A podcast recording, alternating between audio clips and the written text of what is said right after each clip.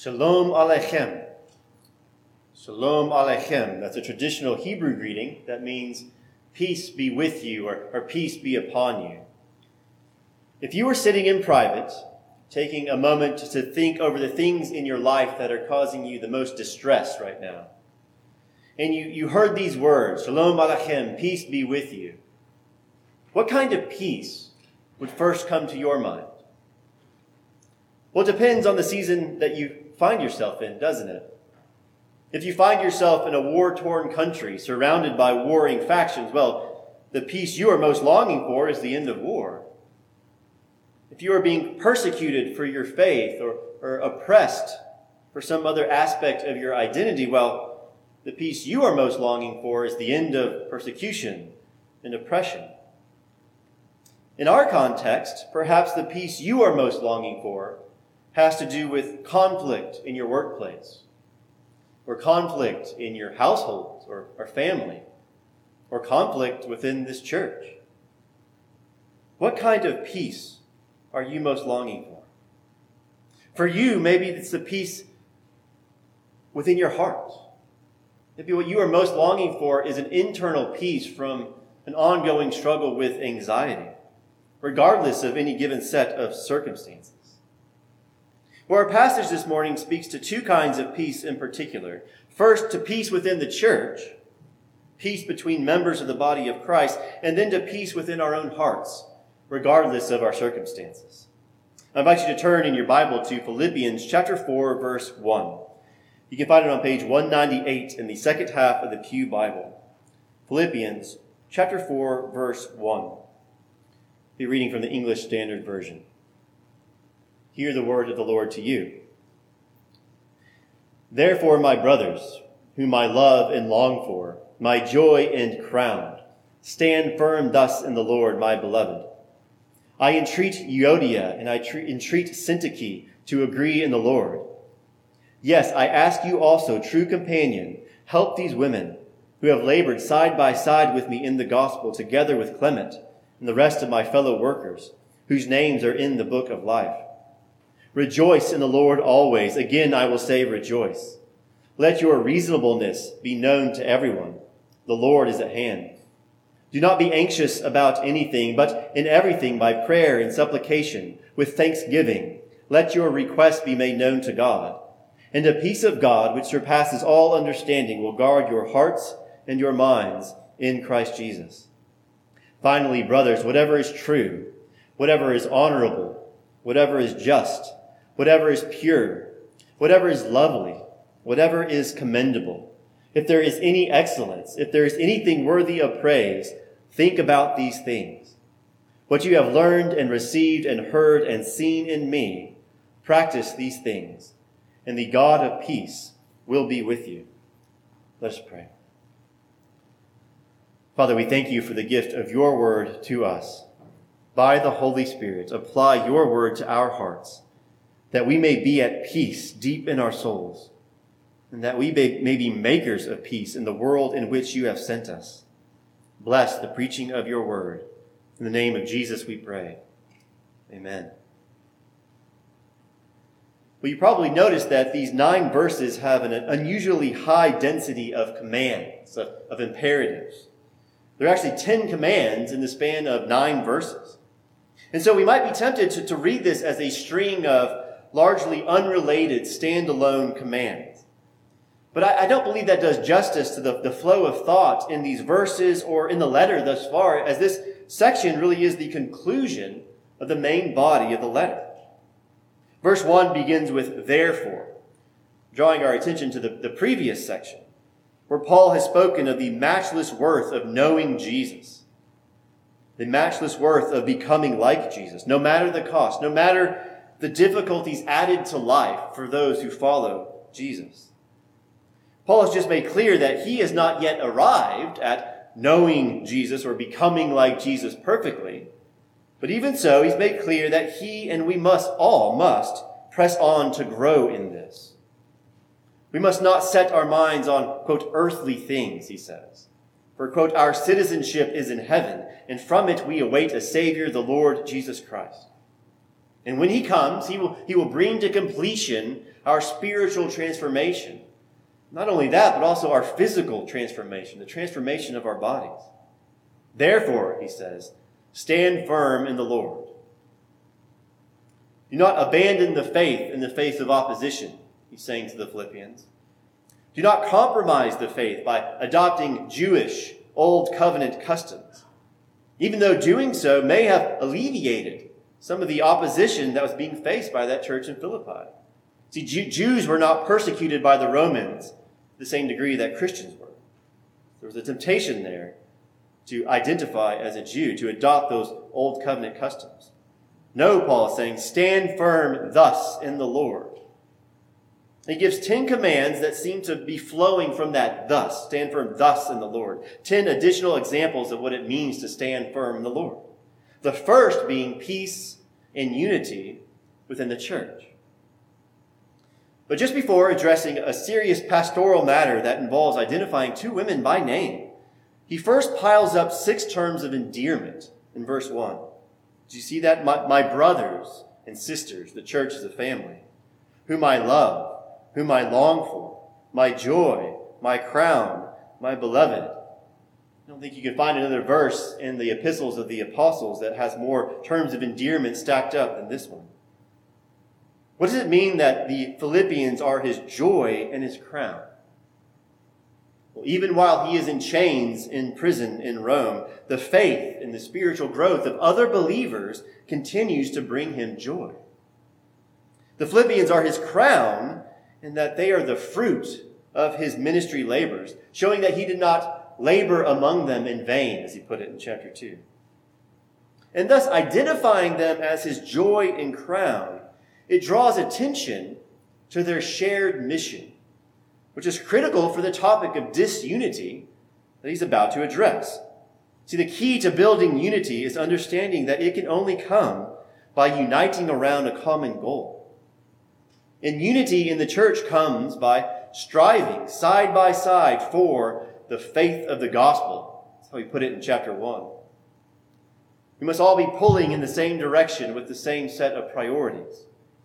Part of standing firm in the Lord is, is presenting a united front. The church cannot be effective if there are warring factions pulling the church in different directions. Many great civilizations have collapsed, not primarily due to external enemies, but due to internal disunity. Many speculate that that is what led to the fall of the Roman Empire that seemed so invincible at this time in history. Internal disunity. Paul writes, verse 2 I entreat Euodia and I entreat Syntyche to agree in the Lord. Everything we know about Euodia and Syntyche is found here. What was their disagreement? We don't know. Though, had it been a, a, theological matter, it seems highly unlikely that Paul would have said this without siding with one of the two women. We, we saw how directly and strongly Paul addressed the false teaching of the Judaizers in the previous chapter. How directly and strongly he addresses false teaching in all of his letters. So it seems unlikely that it was a theological dispute. It, it seems equally unlikely that it was a matter of one of the women embracing or promoting a lifestyle of sin, given the way that Paul addresses those kinds of matters elsewhere. So if it wasn't theological and it wasn't a lifestyle matter, then, then what was it? Whatever it was, it was important enough to be called out in this letter to the whole church. Remember, Paul's letters were intended to be read aloud to the churches. Imagine Euodia and Syntyche sitting in the congregation, having heard the, the call to unity in, in chapter 1 and chapter 2, and then hear their names read aloud. It seems that most likely it had to do with some decision in the life and direction of the church in order for it to be in the letter. After all, consider how many non theological, non moral disagreements have split churches. From the color of the carpet, to how to go about repairing or updating the building, to other spending related matters, to leadership appointments, to ministry approaches and priorities. These are largely matters of prudence, meaning of wisdom, meaning there's no clear cut right or wrong answers. Churches must not divide over matters of prudence. Over the last two years, there has been a sharp rise in churches in America dividing over matters of prudence. This is due in part to the increasingly tribalistic nature of the broader culture in which we live. Intention, intentionally fueled through social media and other media by, by powerful entities, including foreign countries who want Western democracies to constantly be at war within, either to weaken us or to otherwise profit off of our divisiveness. That's the tribalistic culture in which we live. And churches have proven not to be immune to this divisiveness, to this spirit of demonizing anyone who disagrees with you seeing them as a threat to your identity and to your well being. Churches have been dividing over disagreements about whether to stop meeting or to restart meeting, given the anxieties and the existence of viruses. Disagreements about policies involving masks and social distancing. This really has divided churches. Disagreements about whether to discuss and, and what to say about novel vaccines disagreements about whether to discuss and what to say about race related stories in the news, disagreements about whether to discuss and what to say about elections and politicians and political parties. Earthly matters of prudence are dividing healthy churches in our country like never before. At a time when Christians can and should be standing out as radically different from the world by displaying an unnatural, otherworldly kind of charity and grace toward one another and toward the world. Hear what Paul says in verse 3 Yes, I ask you also, true companion, help these women who have labored side by side with me in the gospel together with Clement and the rest of my fellow workers whose names are in the book of life. Now, apparently, the church would have understood not only what the disagreement was, but who this true companion was that Paul was asking to provide them help. Some speculate that it refers to Epaphroditus, who was spoken of early in the letter. He, he was the one that was sent from Philippi to Paul in Rome to send a gift, to carry a gift to him, and to serve him there, Uh, who became sick, and now he is sending back to Philippi, likely carrying this letter. Some think maybe he is that true companion. Others speculate that the word companion was actually someone's name. Loyal Syzygus. Pretty cool name, Syzygus.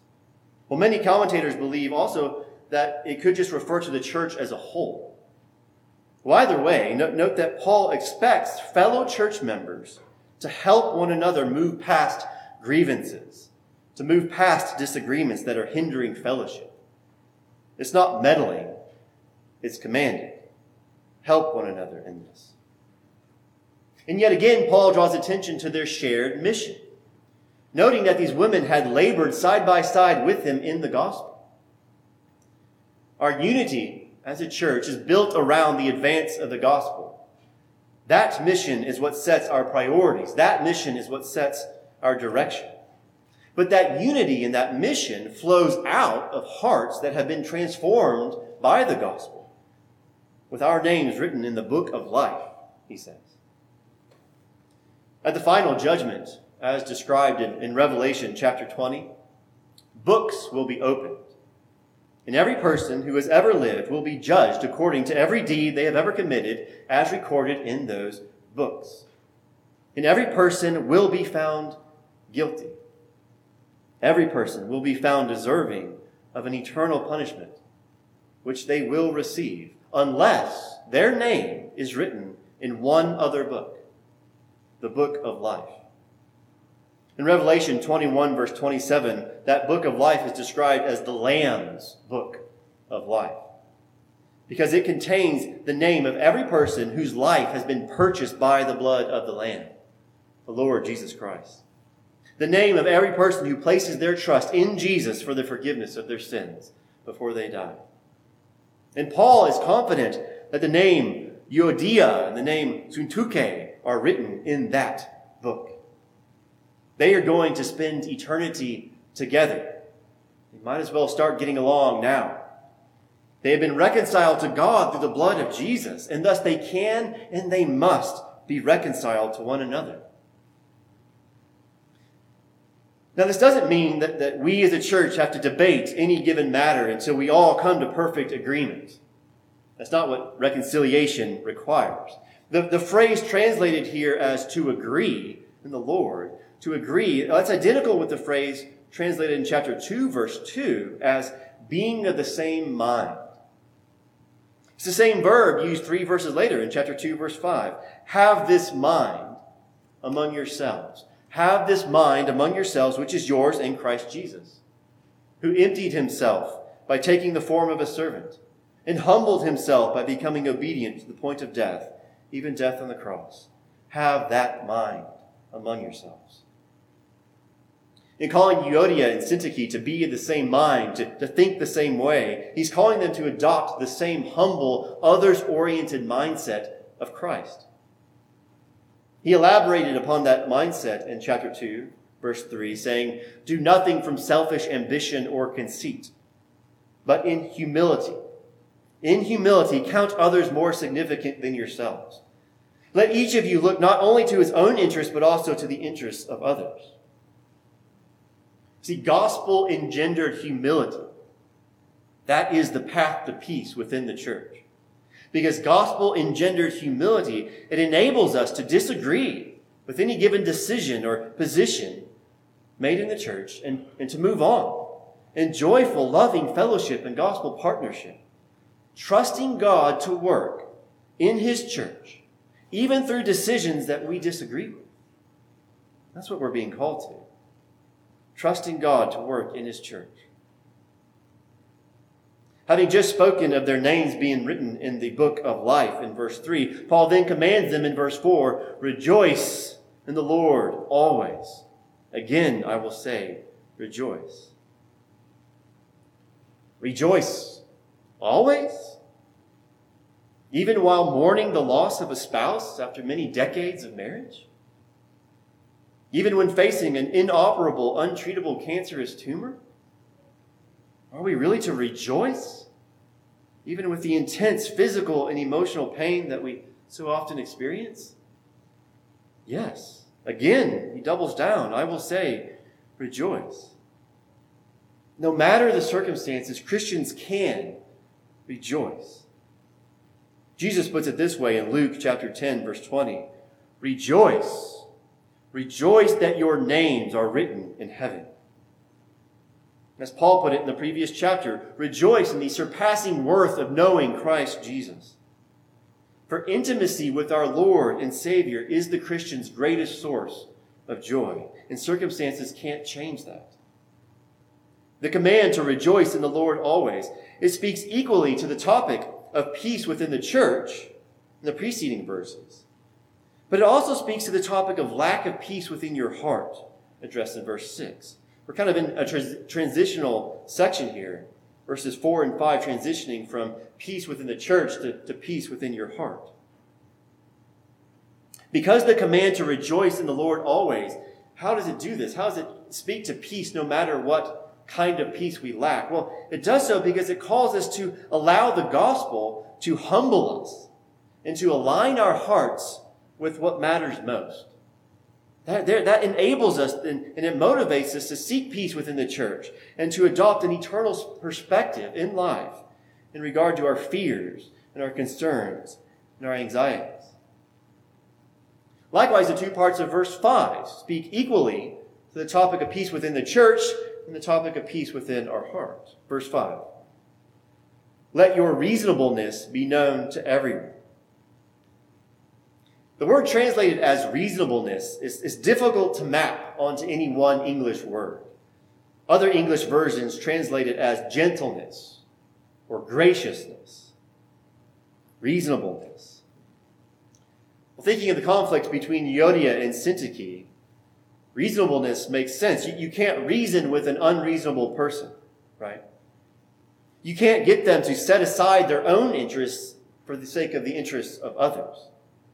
You can't get them to lay down their rights or their pride for the sake of unity. But again, the gospel humbles us. The gospel helps us to put things in their proper perspective, thus breeding the reasonableness needed to, to seek peace within the church and breeding the reasonableness needed to, to be at peace with the unknowns that lie ahead and tempt us to be anxious. And finally, the second half of verse 5, five words, the Lord is at hand. Now, whether that phrase, the Lord is at hand, means that the Lord is near in time, meaning that he could return at any moment, or whether it means that the Lord is near in space, meaning that his spiritual presence is with us, well, it's unclear. Just as it is unclear in English. And it may have been left intentionally ambiguous by Paul. Because either way, we must live in light of the fact that Christ is returning. Christ is returning to judge the living and the dead. We must live in light of the fact that he can return at any moment, that he sees our every deed and knows our every thought. We must also live in light of his comforting and empowering presence with us through the Holy Spirit. Because he is the judge, because he is the one with the power to subject all things to himself, as he said a few verses earlier, we don't have to be everyone else's judge. We don't have to subject them to us. And thus we can be at peace within the church. But also we can entrust our cares and concerns to Him and be comforted by His presence with us. So moving from this transitional section of verses 4 and 5 to verse 6, we're moving from, uh, from verses that speak to kind of both kinds of lack of peace, lack of peace within the church, to now looking at lack of peace within our heart. Verse 6. Do not be anxious about anything but in everything, by prayer and supplication, with thanksgiving, let your requests be made known to God. The anxious person lives in the future rather than living in the present. Their mind is consumed with what may or may not happen down the road, and thus with matters that are beyond their control. And thus the antidote to anxiety is prayer. Because when we go to God in prayer, we are forcing ourselves to acknowledge our utter dependence upon Him for whatever may come. We're forcing ourselves to acknowledge our sinful yearning to be in control of the future, our sinful yearning to be God. See, prayer helps us to think rightly about what we do and don't have control over. Prayer helps us to accept this reality and to entrust to God that which is His alone, that which is beyond our control. We talked about grumbling before. In the same way that grumbling over our present circumstances is an expression of unbelief that God is at work in those circumstances, Exodus 17 7. Well, so too, in the same way, anxiety over future circumstances is an expression of unbelief that God is at work in those circumstances. But praying, praying about those anxieties combats that unbelief that God is in control with faith. Because prayer is an act of faith. Prayer exercises and strengthens the faith that we need. Not faith that everything's going to work out. Not faith that the, the things that you most fear won't come to pass. They might even if you pray. But rather, prayer exercises and strengthens faith that God is in control and that He knows what He's doing in His world. He knows what He's doing in and through your life. Notice that in the middle of this call to prayer is the instruction to do so with thanksgiving. No matter what the content of your prayer is, no matter how dire the circumstances you're facing are, you can rejoice in the Lord and you can give thanks for your salvation. And you give, give thanks for the supernatural peace that God gives to those who ask for it. Verse 7. Having prayed, the peace of God, which surpasses all understanding, will guard your hearts and your minds in Christ Jesus. This supernatural peace that God gives to those who ask for it, it surpasses all understanding meaning it's not reliant on having all the answers. This peace does not require certainty that the things you most fear won't come to pass. It doesn't require that. This peace doesn't require understanding of all that God is doing. Because this peace enables and empowers you to trust that God is at work, whatever may come. This peace of God, it, it actively guards, it sets a garrison around your heart and your mind. As a garrison of soldiers protects a city. None of us should go a day without this protection around our hearts and our minds. And so we must pray. In the context of spiritual warfare, the apostle Peter puts it this way in 1 Peter chapter 5 verse 7. He says that we must cast all of our anxieties on God because he cares for you. We must daily transfer those burdens from our thin, frail shoulders onto his almighty, broad shoulders. And when we do so, he will give us peace. Now, that might not mean much coming from a middle aged, middle class American in 2022, but this command to not be anxious about anything and to rejoice always is spoken from the Apostle Paul while in prison. With this particular imprisonment having already lasted at least two years, and with his fate unknown. Paul understood anxiety, and he's giving us the antidote. Pray. Trust God. Looking now at verses 8 through 9, notice that there's some parallelism between verses 6 through 7 and verses 8 through 9. Verses 6 through 7 instruct us to pray, pray so that we may have the peace of God. Verses 8 through 9 instruct us to meditate and imitate so that we might have the God of peace. Pray for the peace of God, meditate and imitate others who follow God, that you may have God of peace. Verse 8. Finally, brothers, whatever is true, whatever is honorable, whatever is just, whatever is pure, whatever is lovely, whatever is commendable, if there is any excellence, if there's anything worthy of praise, think about these things. Well, the parallelism of these four verses places this command to think deeply in parallel with the command to pray. Given that, and given the preceding verse speaking of the peace of God, and the following verse speaking of the God of peace, it seems that, God, that Paul is calling us to meditate upon the God to whom we pray for peace. After all, is there anything more true, honorable, just, pure, lovely, commendable, excellent, or worthy of praise than God? Think about these things.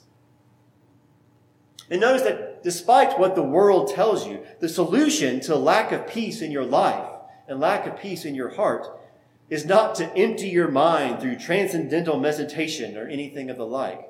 The solution is to fill your mind with what is good and true. Fill your mind with God as He has revealed Himself in His Word. Meditate upon God's Word daily. Let that be your New Year's resolution. And contrast that with all the, the filth that we could be filling our minds with, right? The godless shows and media that we could be consuming. Even the so called news that is clearly designed to promote fear and hatred of others. Fill your mind with the things of God. Recall in, in chapter 3, verse 19, that those whose minds are set on earthly things are destined for destruction. And so we must set our minds on heavenly things. Verse 9 What you have learned and received and heard and seen in me, practice these things, and the God of peace will be with you. So you see, he's moved from praying and meditating to now doing. Having, having given us a list of moral virtues in verse 8, he's now calling us to imitate those who practice these virtues. And while both verses 8 and 9 do somewhat further the instruction regarding lack of peace within your heart, lack of internal peace, with this transition to putting things into practice, I think Paul is circling back to the lack of peace within the church that started the section. He's saying, seek to make peace with others, and the God of peace will be with you. Bringing peace both to your heart and to your relationships. There's no peace apart from the work of the Holy Spirit among us, right? Hear how Jesus described the gift of the Holy Spirit that was to come when he spoke of him in John 14 on his way to the cross. He told his disciples this If you love me, you will keep my commandments, and I will ask the Father, And he will give you another helper to be with you forever, the Spirit of truth, whom the world cannot receive because it neither sees him nor knows him. You know him, for he dwells with you and he will be in you. The things that I have spoken to you while I am still with you are these. But the Helper, the Holy Spirit, whom the Father will send in my name, he will teach you all things and will bring to your remembrance all that I have said to you. And then listen to this. What will the Holy Spirit impart to those in whom he dwells? Peace. Peace I leave with you. My peace I give to you. And so we can say, Shalom Aleichem, peace be with you. Do you long for peace in your life and in your heart? Then pray, meditate, and imitate others who know God. And the peace giving Holy Spirit will be with you, and He will be in you. Let us pray. Father, we ask for you to steer our attention and our affections away from earthly things and onto matters of eternal significance, that we might truly seek first your kingdom and your righteousness, and in so doing, discover unity, joy, and peace. As we bring our concerns and our conflicts before you in prayer, by the Holy Spirit, grant us peace in knowing you and lead us to be makers of peace in all our relationships. Bless the preaching of your word. In and for the name of Jesus Christ, we pray. Amen.